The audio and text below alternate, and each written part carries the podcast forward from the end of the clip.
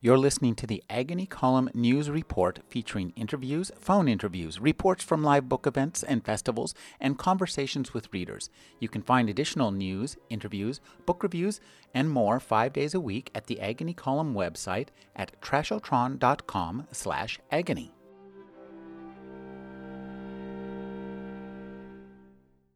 Siobhan Fallon earned her MFA at the New School in New York. She's had her short fiction published in the Briarcliff Review and the Roanoke Review. Her new book is You Know When the Men Are Gone. Thank you for joining me, Siobhan. Oh, thank you, Rick, for having me. Siobhan, your new collection of stories is set in Fort Hood, and this is a very peculiar and insular community. Tell us how you came to live there. Well, my husband was, of course, stationed there so we moved from uh, Fort Benning, Georgia, to Fort Hood, Texas.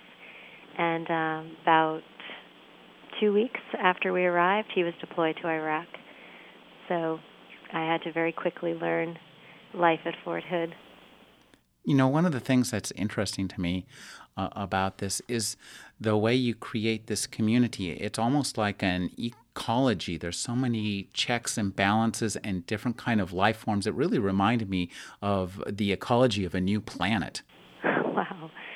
Uh, yeah, it it can feel like that, especially when I was a new military spouse. I, I remember feeling the same way, and it's just part of you know slightly more regimented way of living and people because they live in such close quarters and our husbands train together and work together our soldiers work together so often that you have a feeling that you're being people know what you're up to. So there's that for sure. And then the rules of uh you have to go through a military gate and show your ID every time you go in and out. And there rules of how long you can keep your grass and when you can put up your Christmas decorations and when you need to take them down so there are a few things take some getting used to in the beginning. One of the things I think you do very well across the arc of these stories is to show us a variety of characters and a variety of situations. These stories are really nuanced. They're uh, in one story you'll find humor, you'll find pathos, you'll find you know really powerful emotional scenes. Talk about evoking that rich range of what Peter Sellers once called life's rich pageant in, in these short stories. Thank you. Um, it's wonderful to hear. But uh, I don't know. I don't know how much I was aware of of putting those different, you know, moments in, but or just writing what I was seeing. And Fort Hood is is a wonderful character in itself because it's different from you know many other places I've been. So I um, was definitely trying to add as many details of the you know physical characteristics of the base, and just trying to be specific about uh, the different things that spouses do and how the families react to deployment. So I'm I'm glad that it succeeded for you. Could you talk about creating the kind of characters that you create and uh, choosing the short story form as your uh, venue for doing this? Well, I I really love the short story form in general. I'm very or I feel most comfortable writing short stories, but um, it seemed like with so many different character reactions that I was trying to portray, just to the one theme of like um, of deployments and the different issues that arise for the families. Uh, each story I could kind of more closely examine the different characters' reaction to that same stressor. So I liked that I could narrow things down in that form.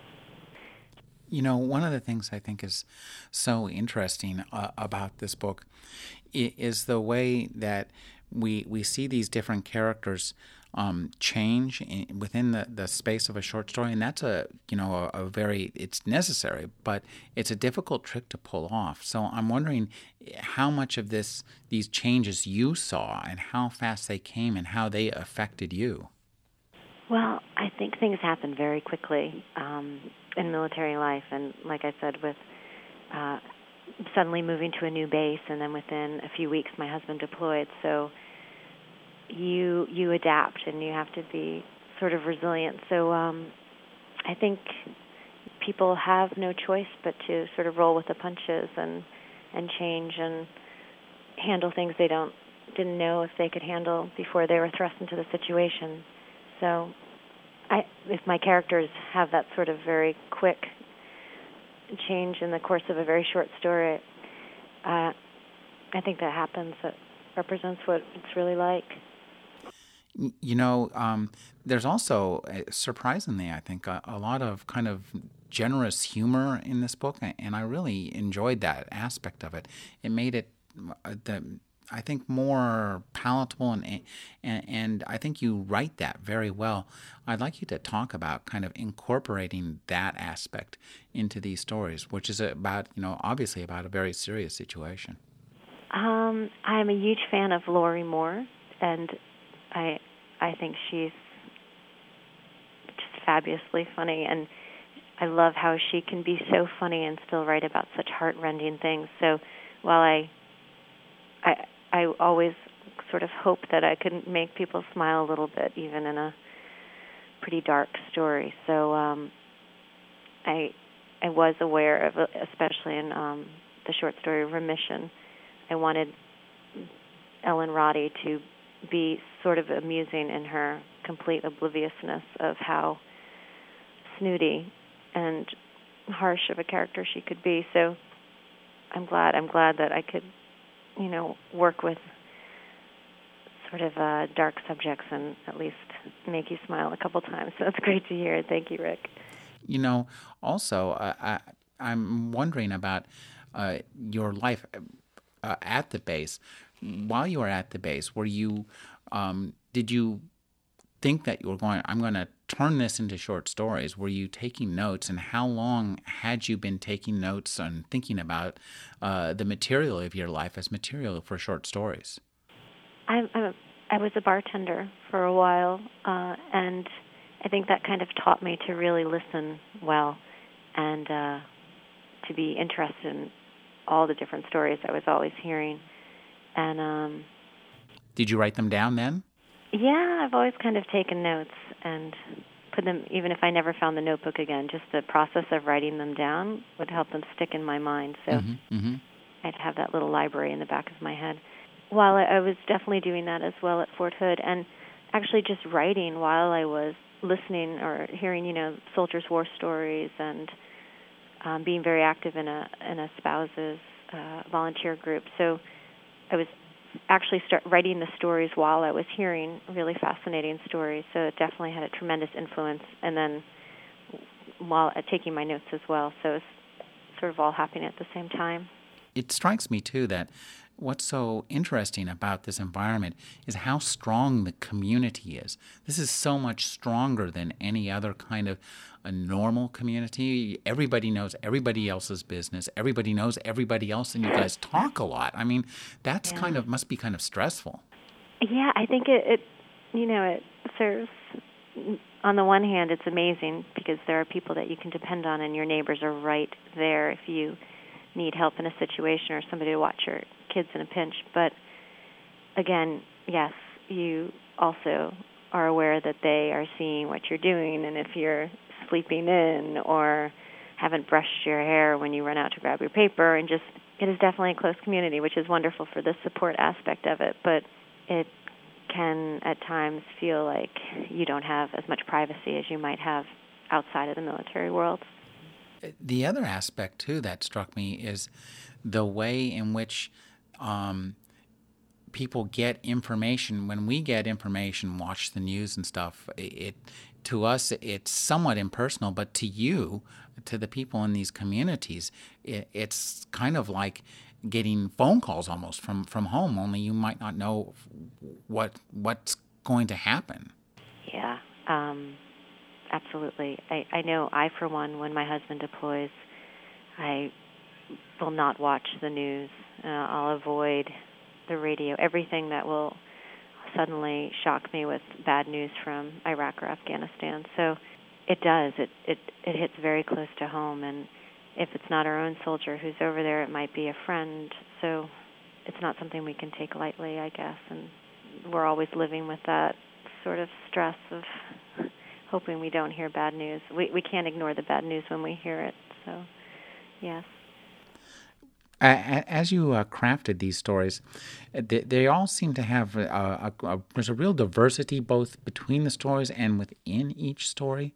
So I, would like you to, to tell me about as you sit down to, to write this, how do you keep from over focusing on one thing and keep such a balanced uh, uh, feel for the, for both the individual stories and the entire uh, set of linked stories? Um, I think when I was in the process of writing, I I wasn't really thinking of um, how I would put them together, and uh, I had started just writing the the title story, you know, when the men are gone, and um, you know, I thought just completely standalone piece, but I I really liked that idea of one of the character eavesdropping and the the things that she would be aware of in that housing community.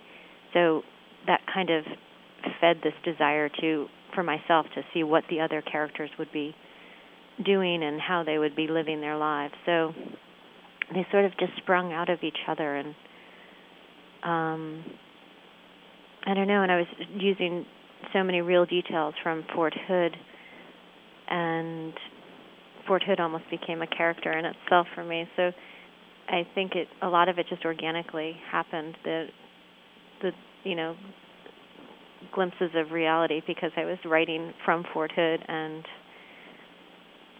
sort of in the situation that I I was living and my friends were living. So.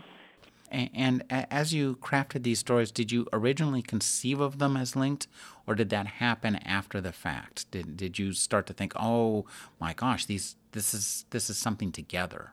I originally had just um, been writing short stories, and um, I wrote the first story, the title story, you know, when the men are gone, and liked the setup of this woman in the housing complex listening in on her neighbors. And then I wrote a completely different story about um, Camp Liberty, where Sergeant Moog stationed in Iraq.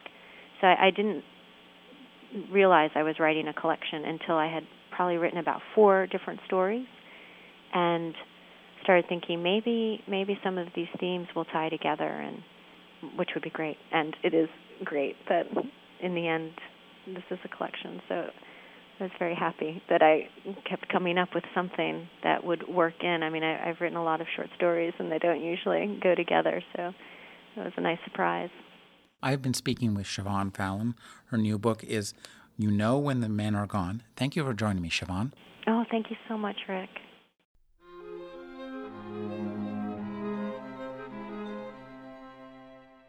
You're listening to the Agony Column News Report featuring interviews, phone interviews, reports from live book events and festivals, and conversations with readers. You can find additional news, interviews, book reviews, and more five days a week at the Agony Column website at trashotron.com slash agony.